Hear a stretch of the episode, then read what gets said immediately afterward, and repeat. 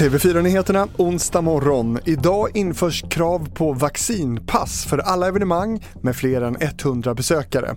En utmaning för många aktörer menar branschorganisationen Svensk scenkonst som är kritiska till den korta framförhållningen. Det kommer ju såklart vara stressigt in i det sista. Jag har hört eh, vissa teatrar hyra in Securitasvakter och skannar utanför själva teatern. Så att man behöver ju absolut mer personal på plats. Annika av Trolle, kommunikationschef Svensk scenkonst.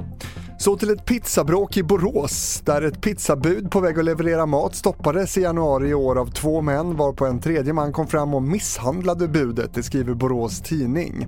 Mannen som utdelade slag mot ansiktet på pizzabudet har nu mot sitt nekande dömts till dagsböter och villkorlig dom av Borås tingsrätt. Han ska även betala skadestånd till offret. Och sist om det busväder som väntas idag med stora störningar i trafiken i södra Sverige när ett snöoväder drar in. SMHI har utfärdat en varning och Skånetrafiken har anpassat sina avgångar och uppmanar resenärer att räkna med förseningar. Fler nyheter i vår app TV4 Nyheterna. Jag heter Fredrik Rahlstrand.